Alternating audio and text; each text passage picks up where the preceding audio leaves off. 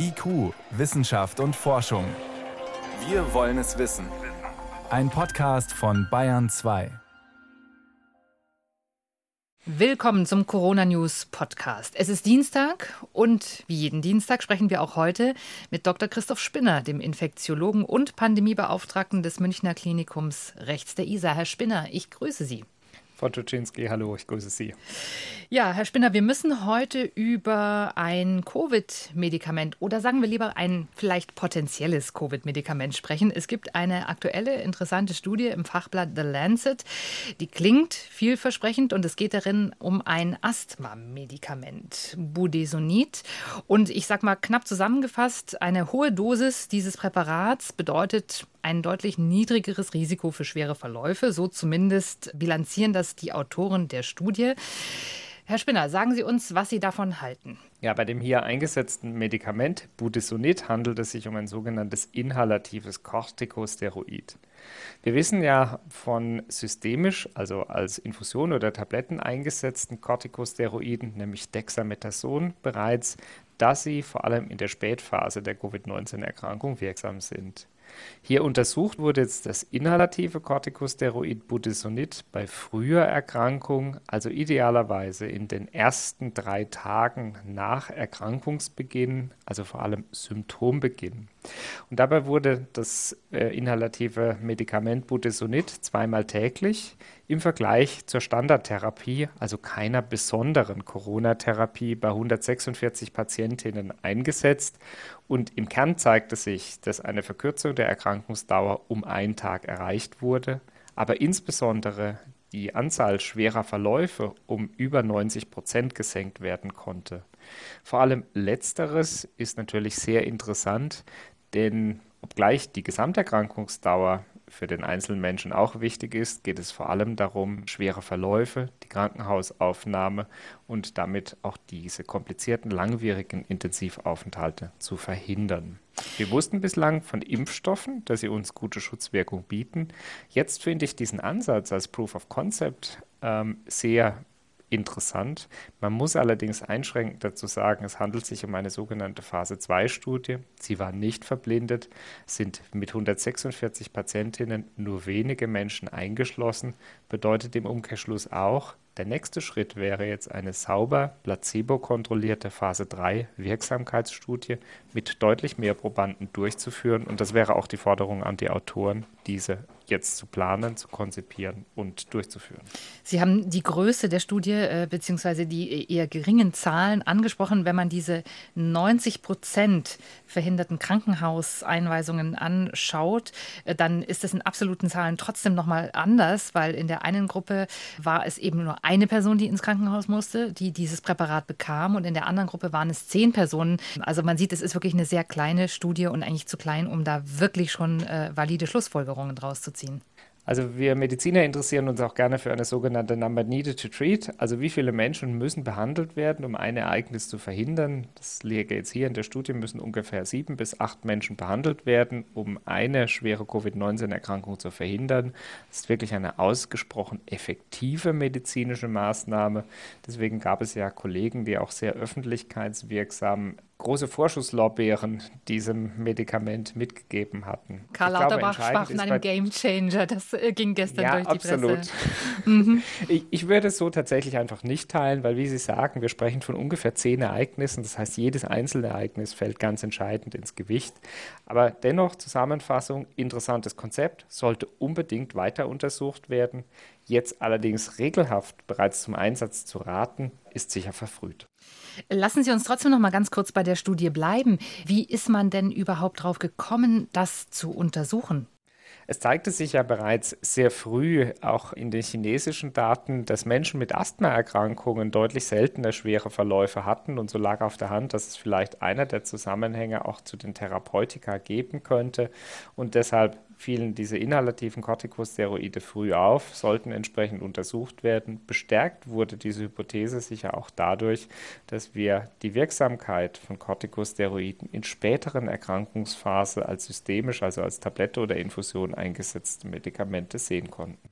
Nun ist äh, Budesonid eines von vielen Präparaten dieser Art. Äh, sofort erreichte uns die Frage, ja, können dann, dann nicht auch andere Cortison-Asthma-Sprays so eine Wirkung erzielen? Man muss davon ausgehen, dass es sich mit hoher Wahrscheinlichkeit um einen Klasseneffekt handelt, aber wie immer gibt es eine sogenannte Dosis-Wirkungsbeziehung, das heißt, es muss das richtige Medikament in der richtigen Dosierung eingesetzt werden. Und deshalb fordern wir Mediziner in aller Regel auch, dass dazu systematische Studien, auch idealerweise placebo-kontrolliert durchgeführt werden, denn anders gibt es keine Möglichkeit, Wirksamkeit und Sicherheit zu untersuchen. Hm. Lassen Sie uns bei den Behandlungsmöglichkeiten bleiben. Ein Thema, das uns hier immer wieder begleitet hat. In dieser Tage ist ein Antikörperpräparat nochmal durch die Medien gegangen, das hier auch schon mal Thema war. Die Firma Roche hat es entwickelt, eine Antikörperkombination, die nach Unternehmensangaben, aber jetzt auch nach aktuellen Daten äh, und einer Studie das Risiko verringert, symptomatische Corona-Infektionen zu bekommen. Äh, da ist von etwa ein 81 Prozent die Rede. Sie kennen das Präparat, Herr Spinner. Teilen Sie denn den Optimismus der Firma Roche? Also die sogenannten monoklonalen Antikörper mit einem antiviralen Therapieprinzip konnten zumindest nach den Pressemitteilungen zeigen, dass sie die Wahrscheinlichkeit schwerer Covid-19-Verläufe, Krankenhausaufnahmen oder auch späterer Komplikationen wirksam reduzieren können. Die Wirksamkeit zwischen 70 und 80 Prozent hatten auch andere Präparate bereits gezeigt und insofern würde ich sagen, die monoklonalen Antikörper können einen festen Platz in der Covid-19-Therapie, vor allem frühen Therapie haben. Sie eignen sich aber gerade nicht für die schwereren, späteren Verläufe, die wir in der Klinik sehen. Und Hauptknackpunkt des Einsatzes der monoklonalen Antikörper liegt darin, dass diese als intravenöse Infusion verabreicht werden müssen, also gerade nicht so einfach im sogenannten ambulanten hausärztlichen Bereich eingesetzt werden können. Insbesondere jetzt noch nicht, weil ihnen auch die Zulassung fehlt. Hm. Auch hier, Sie haben das gerade schon angedeutet, äh, heißt es, man muss früh ansetzen mit der Therapie. Ist das etwas, was bisher alle Behandlungsoptionen eint, dass sie möglichst frühzeitig eingesetzt werden müssen, um überhaupt eine Wirkung zu entfalten? Das gilt insbesondere für die antiviralen Wirkansätze, für die antiinflammatorischen, also die Wirkansätze, die der überschießenden Immunreaktion entgegenwirken, gilt das in dieser Form nicht. Aber man kann es sich vielleicht vereinfacht so vorstellen, dass die direkten Effekte des Virus auf den Menschen, vor allem in der Frühphase, während sich das Virus sehr, sehr stark vermehrt, noch antiviral therapeutisch greifbar sind. In den späteren Erkrankungsstadien im Krankenhaus, auf der Intensivstation spielt das Virus selbst gar keine so große Rolle mehr, denn das Immunsystem hat sich quasi verselbstständigt. Die monoklonalen Antikörper könnten aus meiner Sicht vor allem bei Menschen einen Platz erhalten, die sich zum Beispiel in Krankenhäusern trotz aller Sorgfalt und trotz aller Screening-Programme infizieren. Denn gerade hier sehen wir dokumentierte frühe Infektionen und die monoklonalen Antikörper sind ähnlich wie andere Medikamente, vor allem in den ersten drei Tagen nach Infektion am wirksamsten. Je später sie eingesetzt werden, desto geringer ist dann auch ihre therapeutische Wirksamkeit. Herr Spinner, wir schauen in diesem Podcast ja immer auch mal wieder in die Politik hinein oder zumindest in die Themen, die die äh, Politik diskutiert im Zusammenhang äh, mit der Corona-Pandemie. Es gibt aktuell eine Diskussion um die Frage, inwieweit zum einen geimpfte, vollständig geimpfte Personen Erleichterungen zurückbekommen sollen. Also Dinge dürfen, die nicht geimpfte nicht dürfen.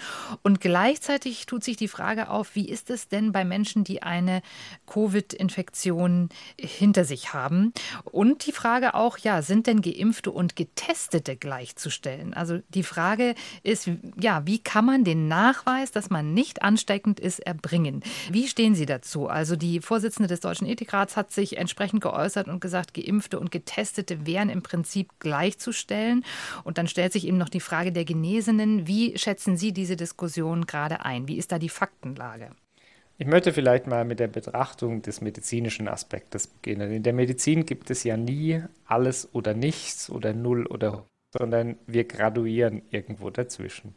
Menschen, die eine Coronavirus-Infektion überstanden haben, sind mit hoher Wahrscheinlichkeit viele Monate nach überstandener Infektion immun, das wissen wir.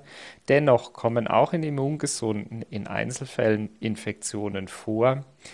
Eine absolute Sicherheit bietet also eine durchgemachte Infektion gegenüber einer Reinfektion nicht. Aber eine absolute Sicherheit bietet eben unter Umständen auch eine Impfung nicht.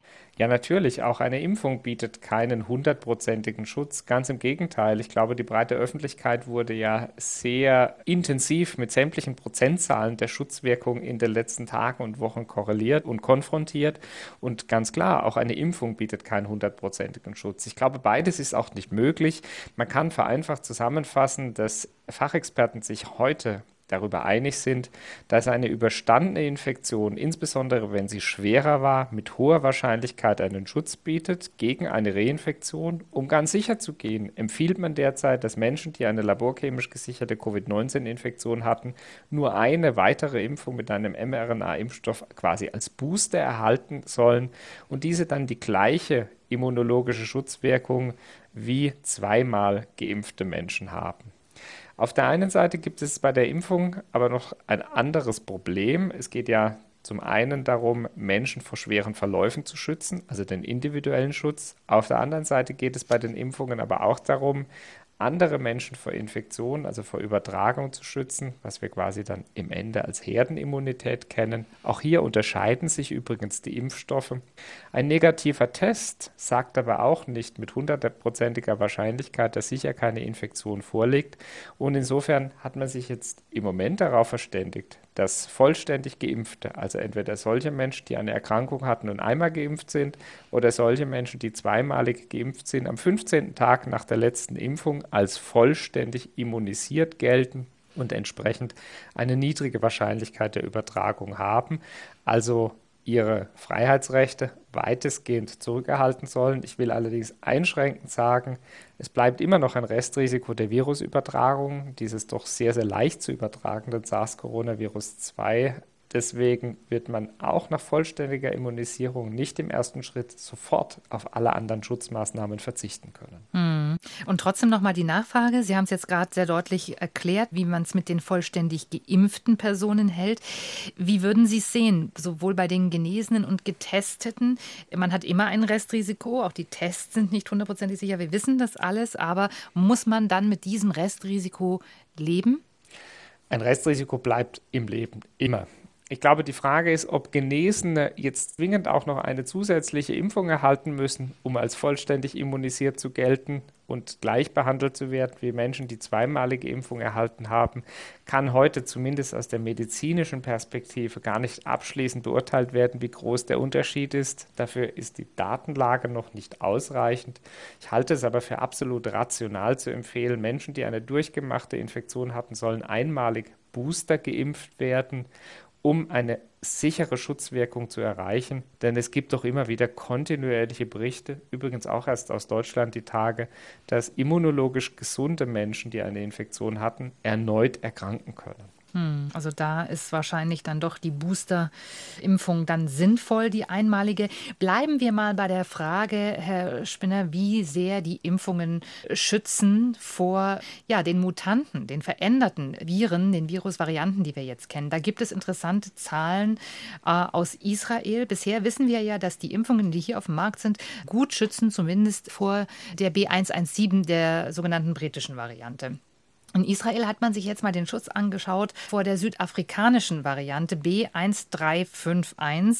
Und das ist nicht ganz so optimistisch, was diese Daten hergeben. Offensichtlich schützt der Impfstoff nicht so gut, wie man sich das wünschen würde. Was können Sie uns dazu sagen?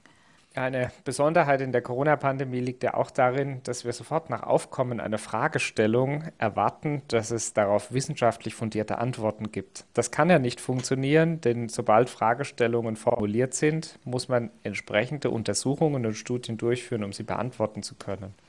Die Impfstoffe wurden bezüglich der Wirksamkeit auf sogenannte Virusvarianten deshalb in der Regel im Labor auf die sogenannte Neutralisationsleistung untersucht. Das heißt, man hat vereinfacht untersucht, wie gut diese Antikörper an diese neuen Virusvarianten binden und hat versucht, daraus die theoretische Schutzwirkung im Menschen zu errechnen. Im echten Leben ist die Situation häufig sehr viel komplizierter und viele andere Einflussfaktoren spielen eine ähnlich wichtige Rolle. Deswegen bleibt am Ende gar keine andere Möglichkeit, als aus Beobachtungen in der echten Gesellschaft oder aus Studien die wahrhaftige Schutzwirkung zu ermitteln. Und die Kollegen aus Israel berichten jetzt hier in einer vorveröffentlichten Arbeit aus Tel Aviv von einer bis zu achtfach erhöhten Rate an Infektionen bei B1351, also der sogenannten südafrikanischen Variante nach BioNTech-Pfizer-Impfung. Das klingt jetzt zunächst mal dramatisch. Mich persönlich hat es aber nicht so überrascht. Die einzige Studie, die bislang im Menschen durchgeführt ist, während bereits die südafrikanische Variante zugegen war, war die Johnson Johnson Impfstoffstudie, wo sich eine mit 57 Prozent deutlich schlechtere Schutzwirkung im Vergleich zu 72, also in Südafrika im Vergleich zu 72 Prozent Schutzwirkung in Amerika zeigte. Die wahrscheinlichste Variante dürfte natürlich die B1351 Variante sein und es gilt im Prinzip für alle im Moment am Markt verfügbaren Impfstoffe, dass die südafrikanischen Variante Oberflächenveränderungen von SARS-Coronavirus-2 aufweist, die die durch die Impfung entstehenden Antikörper schlechter binden lässt und in die Klinik oder in den Alltag übersetzt, heißt das eben auch, dass eine relativ erhöhte Wahrscheinlichkeit einer Infektion besteht. Trotz allem bedeutet das aber nicht, dass die Menschen deswegen schlechter geschützt sind vor schweren Verläufen. Das lässt sich daraus nicht beantworten. Man kann zunächst nur mal sagen, es kann zu Infektionen kommen. Wie schwer die sind, das beantwortet uns diese Arbeit nicht. Und es könnte aber eben auch sein, dass wir doch irgendwann eine Mutante sehen, bei der dann gesagt wird, jetzt müssen wir die Impfstoffe eben doch anpassen und leicht modifizieren. Das halte ich sogar für sehr wahrscheinlich und wir hatten darüber in der Vergangenheit ja auch schon häufiger gesprochen. Ein Weg könnte übrigens auch sein, die verschiedenen Impfstoffantigene oder die Antikörper, die nach der Impfung gebildet werden, zu kombinieren. Also üblicherweise geht man hier ja so vor, dass man Antikörper von Genesenen, die besonders gut das Virus neutralisieren, im Labor identifiziert und dann so nachbaut, dass unser Immunsystem genau auf diese Antikörper trainiert wird.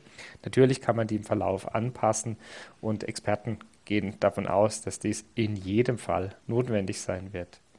Vielleicht noch ein Satz zur Vorveröffentlichung aus Israel. Er zeigt uns aber auch, dass die Impfung zwar der wichtigste Baustein auf dem Weg zurück in die Normalität ist, aber dass auch die Impfung nicht mit absolutem Schutz vor jeglicher Infektion einhergeht. Es wird darauf ankommen, dass genügend Menschen geimpft sind, denn dann spielt es auch keine so große Rolle mehr, dass einzelne Durchbruchsinfektionen vorkommen weil die Mehrheit der Menschen vor schweren Verläufen geschützt ist. Hm. Lassen Sie uns auf ein anderes Phänomen gucken. Wir wissen, es gibt einen großen Teil in unserer Gesellschaft, der sehr skeptisch ist gegenüber der Gefahr, die von äh, Covid-19 und vom Coronavirus ausgeht. Das Argument ist oft, ja, diese Infektion ist doch eigentlich nicht schwerer als die Grippe. Die Verläufe seien nicht schwerer. Im Gegenteil, viele Menschen, die meisten, hätten doch gar keine Symptome. So etwas kursiert derzeit in einem Flyer der AfD etwa. Und da wird als ähm, Beweis eine wissenschaftliche Studie herangezogen und äh, dort heißt es, 80 Prozent der Infizierten hätten gar keine Symptome. Das ist also das Argument zu sagen, es ist doch alles gar nicht so schlimm. Was antworten Sie diesen Menschen mit Blick auf die dort zitierte Studie? Also mit Blick auf die zitierte Studie muss zunächst herausgearbeitet werden, dass es sich um eine Modellstudie handelt. Das heißt, es sind keine Beobachtungen aus dem echten Leben, sondern es ist ein Hypothesenmodell, was generiert wurde anhand verfügbarer Daten zur Durchseuchung in der Bevölkerung und verschiedener anderer Annahmen. Es gibt dazu ja durchaus auch laufende sogenannte Zero-Inzidenz-Studien, auch viele davon in Deutschland. Das Robert-Koch-Institut legt sich derzeit ja sehr präzise fest, dass die der sogenannte Manifestationsindex, also der Teil der Menschen, die Symptome haben, zwischen 55 und 85 Prozent für SARS-Coronavirus 2 liegen dürfte. Natürlich gibt es eine Anzahl an Dunkelziffer. 80 Prozent scheint mir aber sehr, sehr hoch gegriffen. Dazu gibt es andere Veröffentlichungen und ich glaube, dieser hohe Anteil ist so wissenschaftlich schlecht reproduzierbar. Nochmal, es handelt sich um ein Modell. Also eine Berechnung letztlich. Hm. Genau, und Modelle haben immer Limitationen, denn man muss bestimmte Annahmen treffen. Das echte Leben ist ja sehr viel komplexer als jedes Modell. Das heißt, wir haben es hier vielleicht auch mit dem Phänomen der Rosinenpickerei zu tun, dass äh, jeder die Argumente verwendet und sich die Belege raussucht, die zu seiner Argumentation und seiner These passen, oder? Wahrscheinlich. Auch dies spielt im Kontext Covid-19 eine ganz große Rolle. Auch das erlebe ich täglich im medizinischen Alltag, aber auch in Diskussionen mit Kollegen. Und ich glaube, wir tun gut daran, einen wissenschaftlichen Diskurs und Argumente auszutauschen, um zu gemeinsamem Konsens zu kommen. Herr Spinner, wir haben noch ein ganz klein wenig Zeit. Ich würde die gerne nutzen, um auf ein Thema zu kommen, was auch tatsächlich sehr emotional besetzt ist, Corona und Kinder. Ich weiß, in Ihrer Klinik werden jetzt keine Kinder behandelt und trotzdem würde ich Sie als Mediziner dazu gerne befragen, denn wir lesen und hören in diesen Tagen oft, dass Kinder und Jugendliche eben oft asymptomatisch verlaufende Infektionen haben, aber dass es trotzdem wohl auch Spätfolgen gibt und die werden zunehmend beschrieben und zwar auch dann, wenn die Infektion selber leicht, also mild milde verlaufen ist. Da wird jetzt das sogenannte PIMS-Syndrom, eine bestimmte Immunreaktion oft genannt. Für wie besorgniserregend halten Sie diese Schilderungen und diese Beobachtungen? Ja, kurzer Exkurs. Was ist ein PIMS-Syndrom überhaupt? Dabei, also PIMS steht für Pediatric Inflammatory Multisystem Syndrome, also quasi eine heftige Organentzündung. Und die Besonderheit liegt vor allem darin, dass sie bei Kindern und Jugendlichen aufzutreten die fast keine Symptome hatten. Im JAMA Pediatrics veröffentlichten Arbeit mit einer vierstelligen Anzahl an untersuchten Kindern und Jugendlichen hatte nicht mal ganz ein Viertel typische Beschwerden. Das Alter war mit im Schnitt um acht Jahren relativ jung und die PIM-Syndrome wurden etwa zwei bis fünf Wochen nach der Coronavirus-Infektion beobachtet, denn die Mehrheit der ähm, Beobachteten hatte ja tatsächlich keine Symptome. Man nimmt an, dass es sich dabei um eine verzögerte immunologische Antwort am ehesten auf dem Höhepunkt der Antikörperproduktion handelt. Wie genau die Mechanismen und die Ursachen sind, ist heute gänzlich unverstanden. Es können alle Organe von dieser Erkrankung betroffen sein, wobei das Herz-Kreislauf-System mit über 80 Prozent, die Haut mit über zwei Drittel der Fälle und auch das blutbildende und Gerinnungssystem mit etwa der Hälfte der Fälle betroffen sind. Also ich glaube, die Beobachtung ist außerordentlich wichtig und es wäre wichtig, genauer zu verstehen, warum Kinder, die so symptomarm erkranken, selten diese Form dieser heftigen Organentzündung erleiden. Auf der anderen Seite muss man sich aber auch bewusst machen, dass die Infektion trotz allem bei der Mehrheit der Kinder und Jugendlichen asymptomatisch verläuft und auch danach bleibt, denn die Beobachtung dieser Fälle ist ja eine Auswahl aus hochselektierten PIMS-Patientinnen und Patienten, die man sich hier angesehen hatte. Also man muss auch ein bisschen Sorge dafür tragen, dass im Kontext von Covid-19 nicht Hypersensation, also die Überberichterstattung, eine zu große Rolle in der Wahrnehmung einnimmt. Und vielleicht auch darauf nochmal hinweisen, es geht auch die Sorge um, dass die äh, Variante B117 stärker Kinder und Jugendliche betrifft. Allerdings, meines Wissens hat sich an der Altersverteilung der Corona-Infektion nicht grundsätzlich etwas geändert. Oder korrigieren Sie mich, wenn das falsch ist? Naja, SARS-Coronavirus-2 verbreitet sich überall dort, wo es die besten Bedingungen findet. Also dort, wo Menschen ohne entsprechende Schutzmaßnahmen aus möglichst vielen Haushalten oder Clustern zusammenkommen. Und solange Unterricht stattfindet in Form von Präsenzunterricht, gehören Schulklassen natürlich zu einem ganz wesentlichen Ort des Risikos, weil hier lange gemeinsam Zeit miteinander in einem Raum verbracht wird. Wir wissen, Aerosole spielen eine wichtige Rolle. Auf der anderen Seite hat sich aber grundsätzlich an der Infektionsausbreitung in der Dynamik nichts Wesentliches geändert. Wir sehen bei den jetzt geimpften über 80-Jährigen zwar deutlich weniger Infektionen, in der nicht geimpften Bevölkerung haben sich aber keine wesentlichen Neuerungen ergeben. Dann halten wir fest, wir müssen alle schützen, auch die Kinder. Herr Spinner, ich danke Ihnen für Ihre Zeit auch diese Woche und äh, wünsche Ihnen noch einen schönen Tag. Ich danke Ihnen, alles Gute und bis bald.